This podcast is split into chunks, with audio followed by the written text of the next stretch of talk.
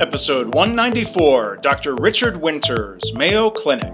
The room went from smiles to there was some anger. I saw some tears. I saw there was like a, a, a vein in the forehead that was popping up in some of the individuals. I'm Mark Graban. This is my favorite mistake.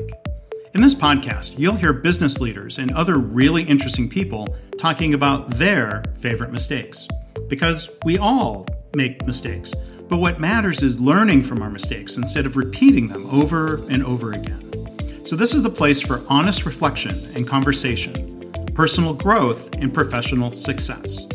Visit our website at myfavoritemistakepodcast.com. To learn more about Dr. Winters, his book, and more, look for links in the show notes or go to markgraban.com slash mistake 194. As always, thanks for listening. Well, hi, everybody. Welcome back to My Favorite Mistake. And joining us today is Dr. Richard Winters. He is an emergency physician at the Mayo Clinic.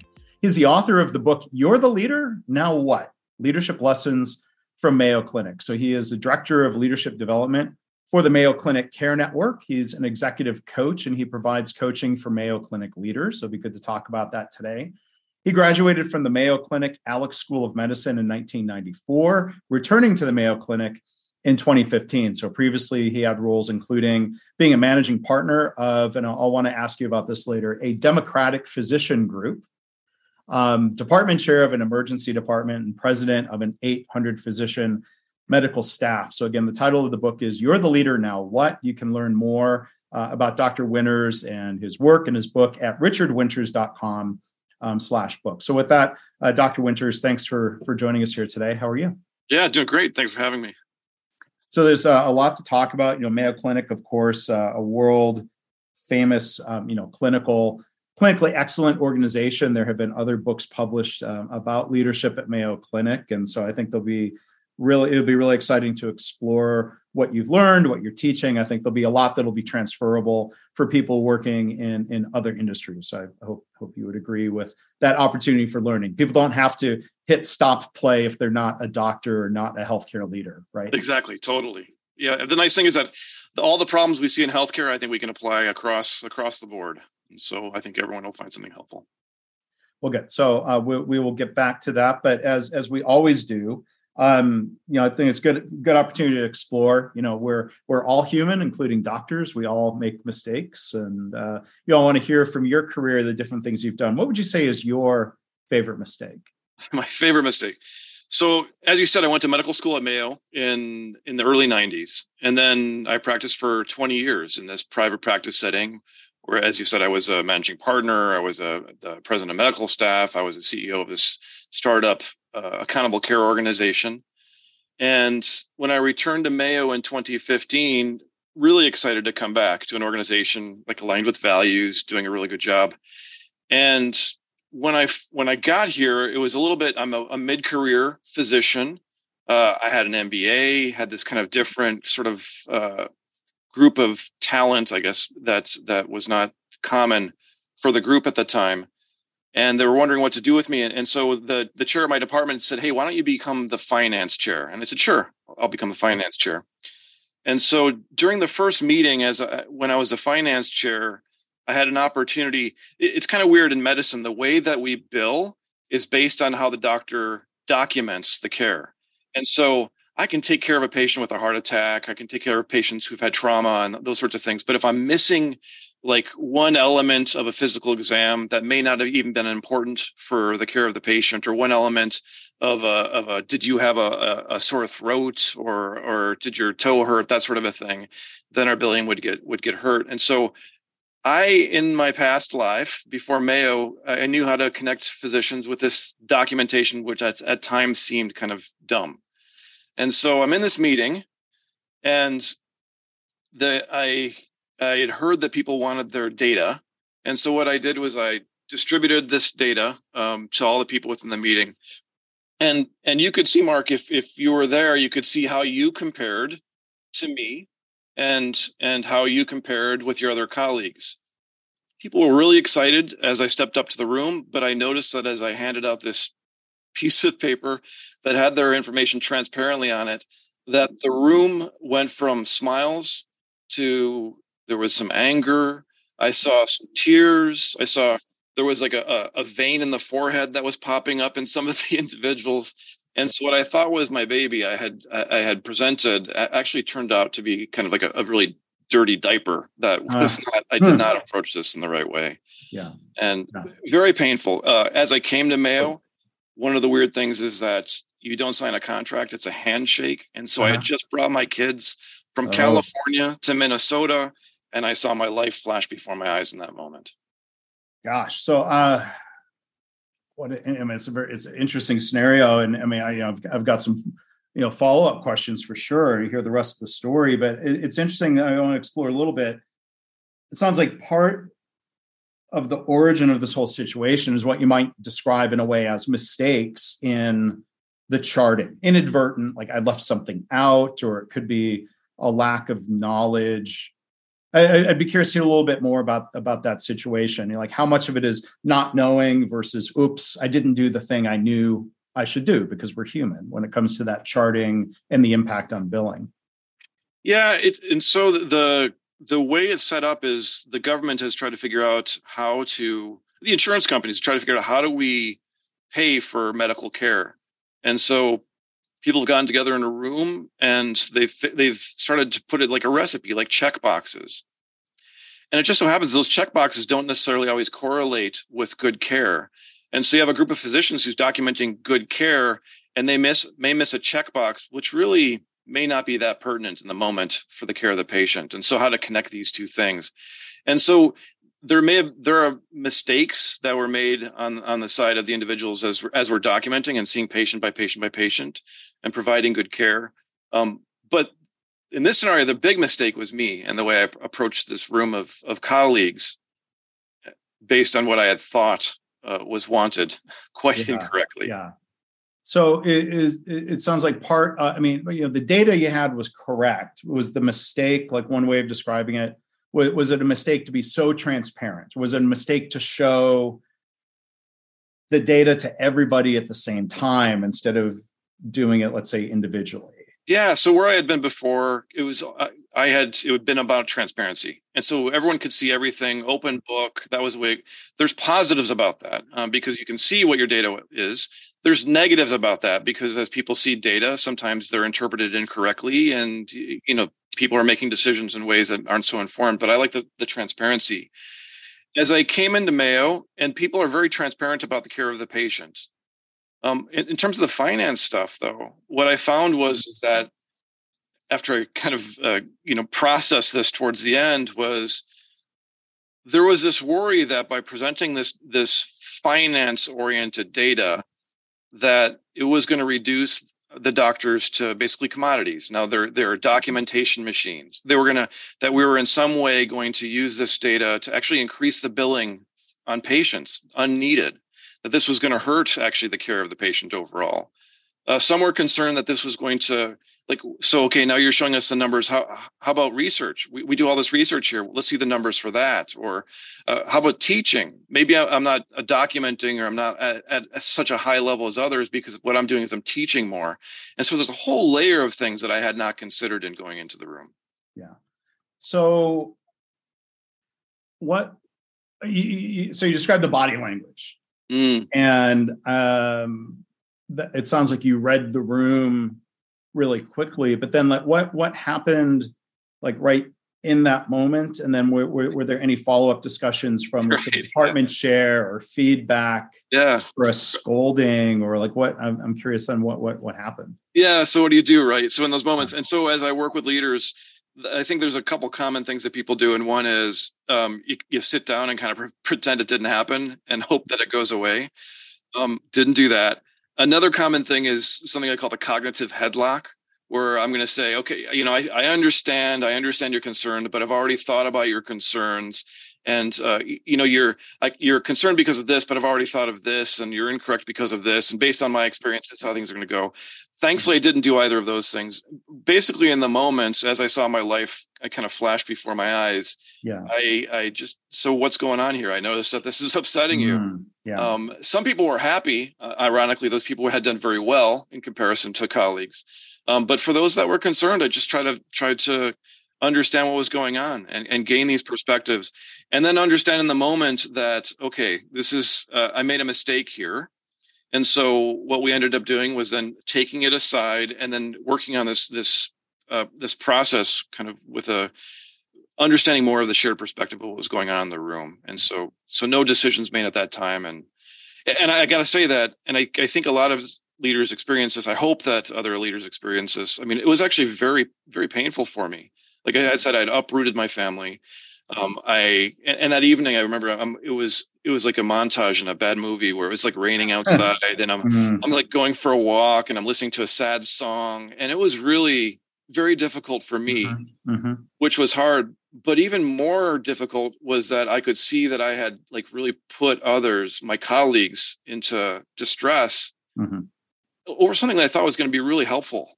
Mm-hmm. But it was all based on my my approach. Yeah you know, and I've, I've had, I mean, there's there's a theme. I can think of at least one other guest who, in a totally different context, where their favorite mistake story was having, um, you know, the right information that should have been maybe from a purely logical perspective, like the facts are the facts, the data are the data, they were correct, but how how we show it, um, you know, then there's emotion, and we, you know, it, it would be a mistake, I think, to say, well, you know, don't get this shouldn't be emotional. Well we're you know humans yeah. we're complex. We we right. we, we we have um emotion. But i mean would you agree with the general like just to jump a little bit to leadership coaching there's there's sort of a common phrase i'm, I'm curious if, if if you think it's true of like you know this idea praise publicly criticize privately that if that data felt like criticism to those who were maybe in the bottom of of the scale um i mean do, do you do you give that kind of advice or is it is that like you know generalization that's maybe not always true? Yeah i think i think in this situation would have been better for me to work with the group about how would you like to see this information and then and then go with what the group thought and and the group would come together and, and decide and what i did was i did based on what i had used before and had worked in previously without going and so how could i have presented the data certainly transparently showing everything, you know, just opening up the books. Another thing I could have done is just I could have given an individual their score, and then I could have like blinded all the other names of everyone else so they could see how they sat. Mm-hmm. No one else would see that. They could see how they mm-hmm. did. I could just show them their score without showing anything else. You know, or we could just discuss it, maybe do some teaching and then show scores. So lots of different ways of approaching it. Mm-hmm. I think yeah. that in, in this sort of situation, and and certainly now, I would be more asking the group so what's going to be most helpful here yeah yeah well you know i appreciate you, you sharing that reflection that learning i mean i appreciate what you're saying in the moment in that meeting it sounds like you you didn't get uh, defensive you didn't go on the counterattack i appreciate you know asking questions of like help me understand like I've, I've learned being around people in healthcare that that that can be a really helpful if if not disarming phrase help help me understand Right. No, I'm not saying you're wrong. I'm saying, but you know, kind of framing it in terms of, you know, I think it's good to ask like what what what's what what's happening here, and and then secondly, it sounds like you made a pretty direct admission here of, you know, um, I made a mistake. Like to acknowledge that, I think can be helpful. What, what what are your thoughts on that for for this situation, or even you know, kind of generally speaking, if you're coaching somebody who's made a leadership mistake? Yeah, I think that that's it, and and it's you know mistake i think is one way of saying it but i've discovered some part of this really complex situation that i hadn't seen before um, and so acknowledging that i think is really important and you know as an emergency physician i go uh, and i i take a history and i do an exam and then i, I write an what's called an order you know it's oh, very much like mm-hmm. and I, I i take care of patients in moments and i know what needs to be done but and you'd think that that would be kind of command and control. But even in those sorts of situations, having to be open to the fact that as I walk out of the room, the nurse has a very different perspective. The paramedics have a very different perspective. The, some other family member comes in, some new bit of information comes in, and and so how to just be open to that complexity in, in, in those times to be able to work through it. I think it's important. Yeah, and you know, there, there's a lot of hierarchy in healthcare, right? Um, within a field, I mean, you have you know residents and attendings. There's hierarchy within a physician group, and then you have uh, clinical hierarchy.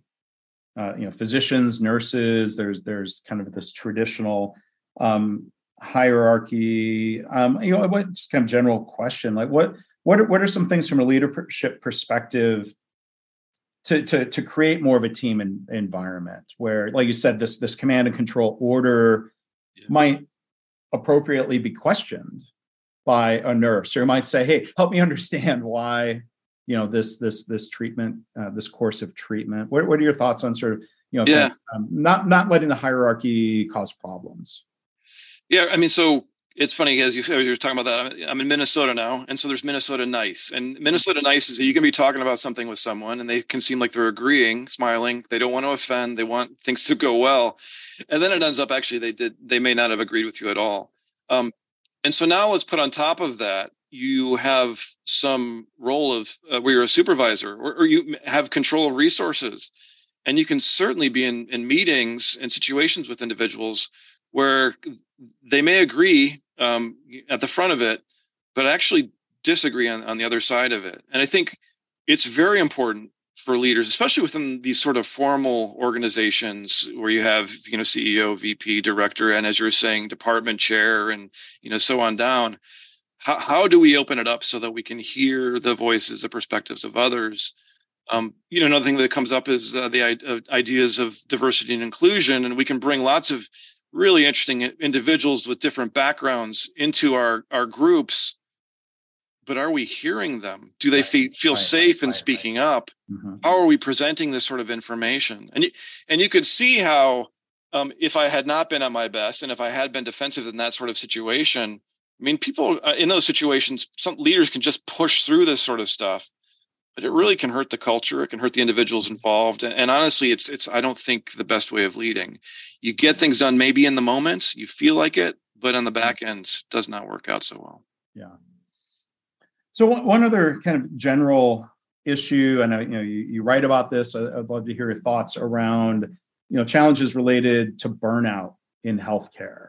Um, you hear a lot about this if you know anybody who works in healthcare. You see news reports, and you know it seems like generally speaking that this was a problem before COVID, and that in some ways COVID and what we're still going through now has has has made it worse. Would you would you agree with that statement? Like what what's your assessment of kind of like the the the state of burnout and what's happened the last couple of years where are we what are we looking at now yeah so i mean i think you're right i think burnout's always been there mm-hmm. and i think the nice thing now is that we have words to put behind it and as and so now we can talk about it and we can measure it i mean there's things we can ask our, our, our colleagues to figure out whether they're burned out but you know covid is one of these situations very intense there's lots of change there are things that are going on that are unpredictable um, and I think that that does heighten the sense of, uh, of of burnout.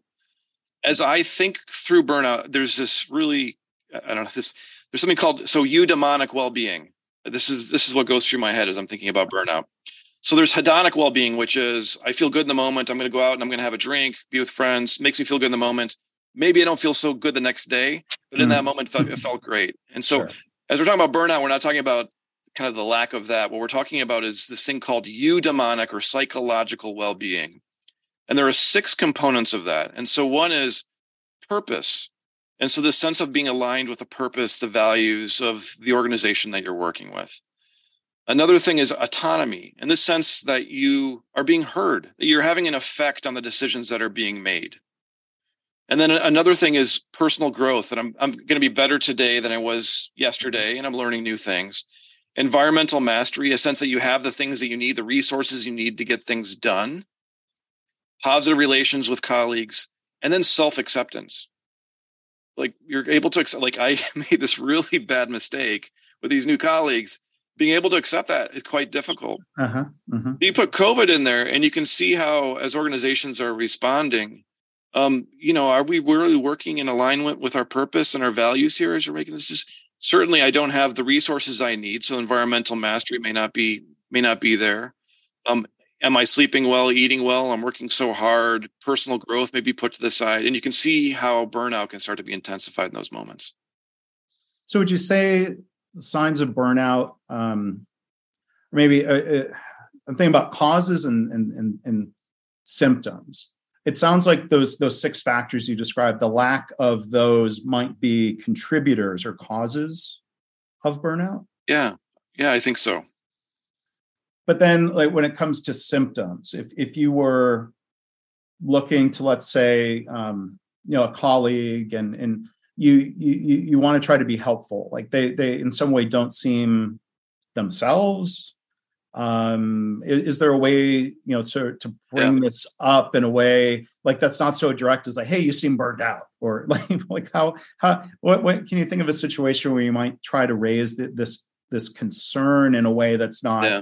Criticizing or um, offensive in some way right so i think first how do you recognize burnout right and so the definition of burnout is a combination of, of three things and one is that you're emotionally exhausted and so Mark, if you're working with me and you notice that I'm no, I no longer see my, my joyful self, something seems to be going on there. I don't, I, I just seem to be have that emotional exhaustion. That may be a sign.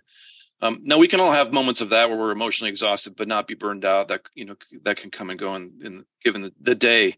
Um, and then there's cynicism. And I, there used to be a cartoon I would watch where it was like Scooby Doo, where they go on these adventures. But there was this guy named Glum that was part of the group, and they were like, "Oh, yay, let's go on this adventure!" And people were like, and Glum was always like, "We'll never make it." And then Glum's friends were like, "Come on, Glum, be positive." And Glum was like, "I'm positive. We'll never make it." and right. so you you may see all of a sudden your colleague like change to the your, your friend mm-hmm. all of a sudden is becoming cynical about things. This is never going to work. Things aren't going to happen. Mm. And they seem to be like going to that dark, kind of sarcastic side you pair that up with emotional exhaustion, and you start to think maybe this person's burned out.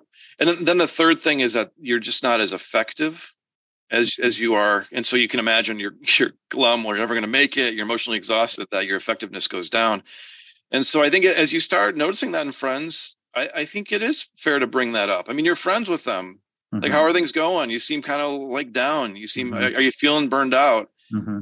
And I, I think naming that and then having a conversation can be quite helpful. Yeah are there i mean there's probably i don't know the clinical terminology but how similar or are there differences between let's say burnout and depression yeah yeah uh, different things mm-hmm. uh, different things and so depression has its own sort of clinical diagnose, diagnostic stuff, which is you can think that the sort of flat negative affect, there are similarities there. Mm-hmm. And certainly people who are burned out uh, can be depressed, mm-hmm. um, but the two may not coexist. Mm-hmm.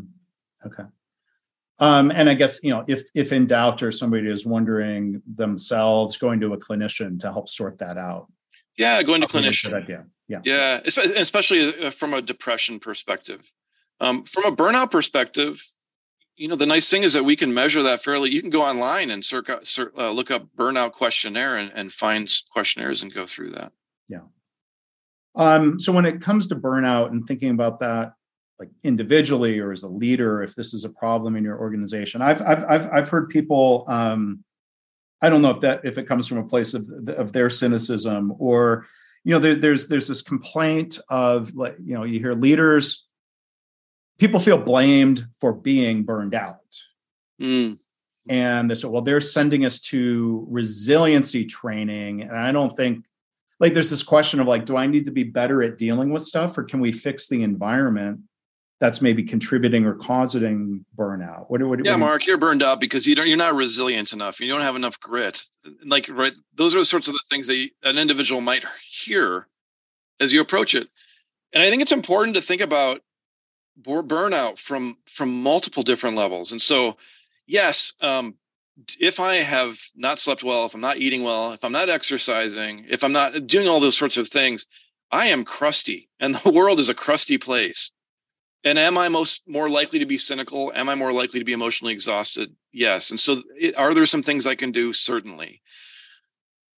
But i'm going to go for a run and i'm going to sleep well and i'm going to eat well and i wake up the next day um, I still feel like the organization isn't aligned with my values. I don't have the things I need to get stuff done. My email box is full. People are being mean to me. Uh, you know, there's a part of me, but there's also a part of the rest of the world uh, in there. And so, from a, an organizational perspective, I like to think of So first of all, there's organizational things. Like the organization needs to identify that this is our responsibility. That means the board, senior leaders, all on down. Everyone who's a leader that needs to say, this is not an individual issue. This is actually a systemic organizational issue.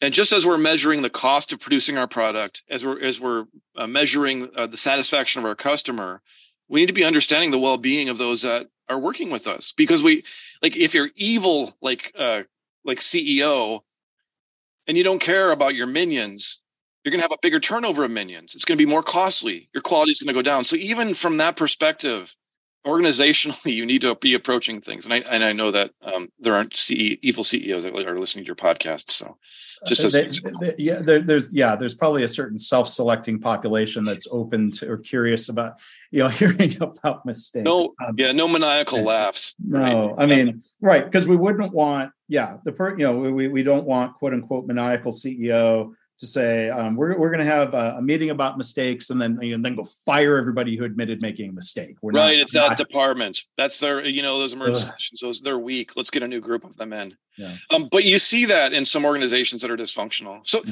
so organizational level is one thing, and then the other thing is kind of the interpersonal, and and that's the way that we're meeting together, and that's what I was that was where my mistake was, and so mm-hmm. I heard a problem, uh, which was people wanted to be better at documenting uh, to be able to serve the needs of patients.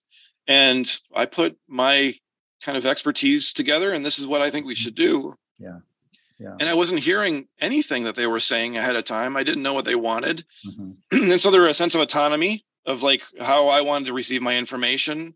Their sense of you know control, their sense of alignment with values. Who is this guy who's come from the outside? Are, are they just going to turn us into money, you know, money making patient patient gouging sorts of machines? And so from there, it's really the way you're running meetings. And so, mm-hmm. are you including different perspectives? How are you doing that? Are you jumping to conclusions? Are you are you flexing roles over perspective? Those mm-hmm. sorts of things have a big impact. Are we having positive relations? And then finally, you get back down to the individual, which is: Are you eating well? Are you taking good care of yourself? On one side, but then on the other side, there's also how am I making sense of this? And mm-hmm. so I, I, see a lot of individuals who feel like they get into this space where they're, they're a victim and they're blaming the world for it. Yes, the world has a place there. Yes. But on the other hand, how are you, how are you kind of keeping yourself in this mm-hmm. spot where you are burned out? Right. And so reflecting hear, on that. What I hear you saying is it's a mistake to, to to only blame external factors and to not at the same time. And like I said, there could be problems caused by things out of your control, but at the same time, think about what you can do. It might not be sufficient, but it might be necessary and helpful. Yeah, you don't want a colleague to be burned out. You don't want a colleague to be trapped, and you don't want to be a victim where you have no power. Um, I think there's very few situations where a person has no power. And if you're living a life of being burned out, let's say the rest of the world is just wrong and they're not going to change. Given that, given that, now what? What are you going to do? Yeah so with the now what? I mean you know you're the back to the title of of your book. Again we're joined by dr richard winters. It's uh, you know the title you're the leader now what? Um that that makes me think of situations and this is not just a healthcare thing. I've you know i've talked to guests in this podcast and i have friends and like you know uh, you're you're a great individual contributor and you're put into a leadership role and you're right. Now what is right. is is the question. So i mean i'll ask this and it'll be you know may, maybe you know asking you to generalize and maybe that's unfair but you know, kind of, you know, you, the, the book title seems to imply being thrown into a leadership role. So the question is, is there enough then formal, let's say, leadership education? Are there expectations being set? Is there mentoring? Or do we kind of throw people into the deep end and say, well, some of you will figure it out? And if you do, you'll get promoted and you'll get thrown into a deeper pool versus sort of saying, you know, teaching and saying, well, here's what the role is and not just what to do but how to be as a leader. Like is is how much of that is really happening? Yeah i think both of those. And so uh, you know i think a, a, a, strong organization is identifying those individuals or who are working well with others um, pro- producing you know driving results getting things done that sort of combination um, and those individuals that can can bring groups together and, and make difficult decisions then they become a leader and, and then all of a sudden they're facing just a whole bunch of different sorts of problems.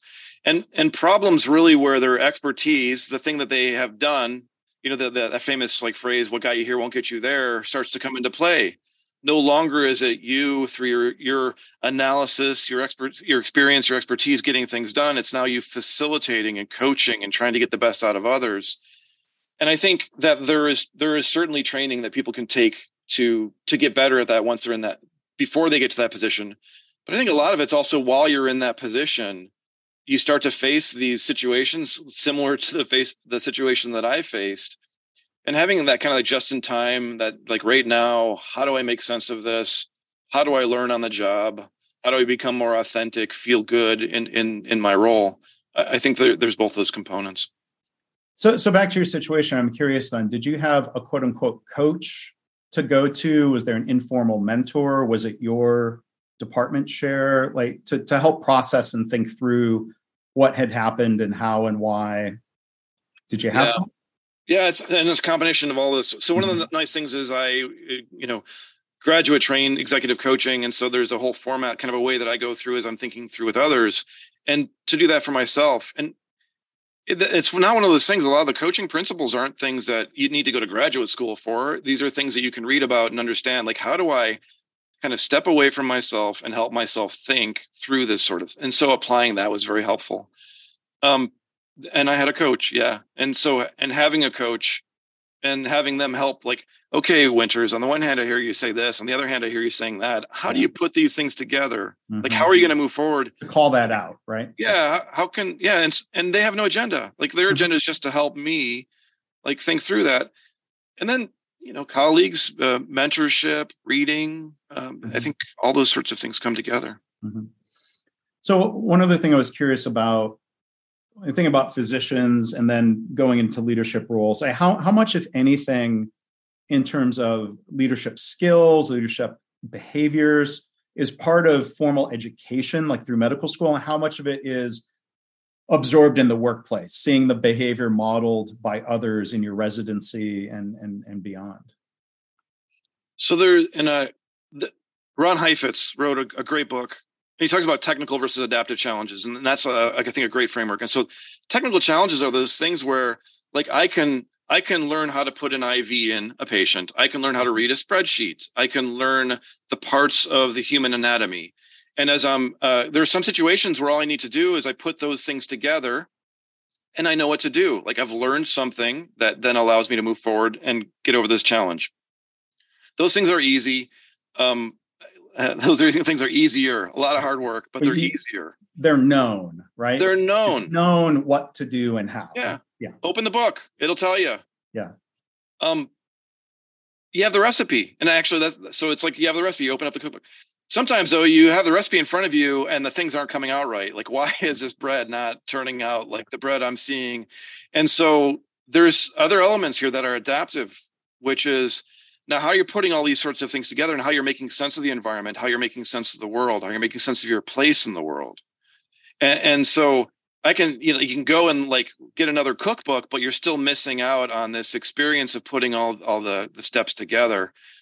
And I think of that, it's almost like, uh, you know, I got, I have a phone and, and then on the phone, I get a new app and the new app is like a new skill. It allows me to do something. But then the phone, the operating system gets upgraded, and all of a sudden the phone can do things in lots of different ways and make sense of the, you know, kind of the environment in lots of different ways.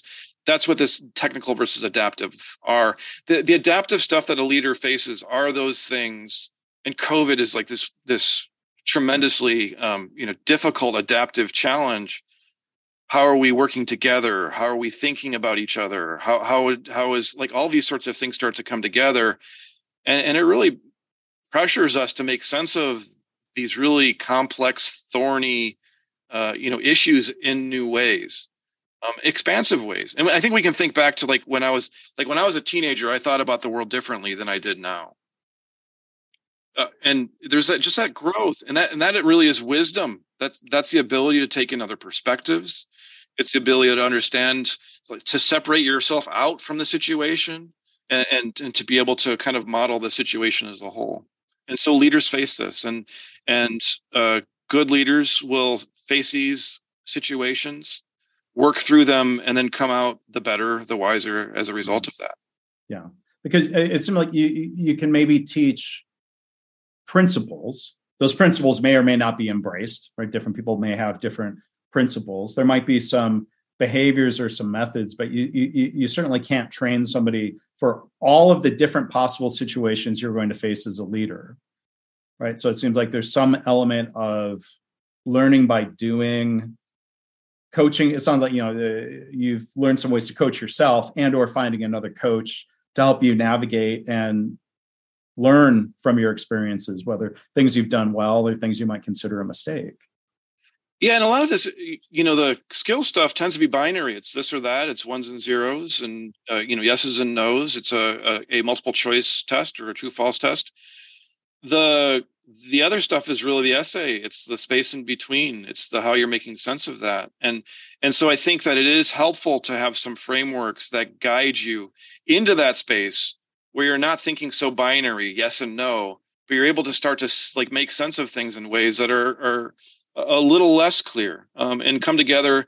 Actually these two things that seem so opposed actually they both may be correct and incorrect at the same moment and how do you think through that? And how do you help teams? How do you help yourself navigate through those sorts of environments? And so while you might not know the answer um, you you know how to step back and take a look at the world with a broader perspective and include others in that perspective making. And uh, you, you, mentioned Ron Heifetz. who was, uh, you know, Harvard. Um, I'll, I'll, put a link in the show notes. Like, there's one book in particular um, that stands out: uh, "Leadership on the Line," which I think is a, a really, really helpful, uh, interesting book. So I'm, exactly. I'm, glad you mentioned him. But when we talk about leadership, um, you know, and as you write about this in the book, coming into Mayo with experience in other organizations, you know, I think is different probably provides different expe- perspectives than if you had only forever always worked at Mayo. Like coming coming into Mayo, and as you share in the book, what are some of the key leadership differences and, and leadership styles? And can you think of something where you would say, well, yes, it was better, it is better, but it was still a tough adjustment for you just because it was different. Like think of a new operating system, iOS 16 might be better, but it's also different and it's an adjustment. Yeah, I mean, so just something as simple as, and so so Mayo is physician uh, uh, run on one hand, like, and as a guided. Um, but the way decisions are made here is very much from the perspective of what we call dyads or triads, and so it's always a, a physician paired with a nurse paired with an administrator, the three of them coming together, and so you can just imagine the power of that in terms of looking around each other's blind spots. I, as an emergency physician, think this talk to the emergency nurse and the administrator, they have three different perspectives. And, and that's very much eh, within the organization, throughout the organization, leadership dyads and triads. Out before Mayo, that was not the situation. I was kind of like within my group. And yes, you'd work with the nurses, yes, you'd work with the administrators, but it wasn't so hand in hand. And in fact, leaders are chosen here based on that ability to work together with their colleagues. And so in many organizations, uh, in many healthcare organizations, let's say, let's say academic. So who's going to be the chair? You'd have the departments. they'd identify their candidates, and then they decide who the, the chair is going to be, and then that gets blessed by the higher ups.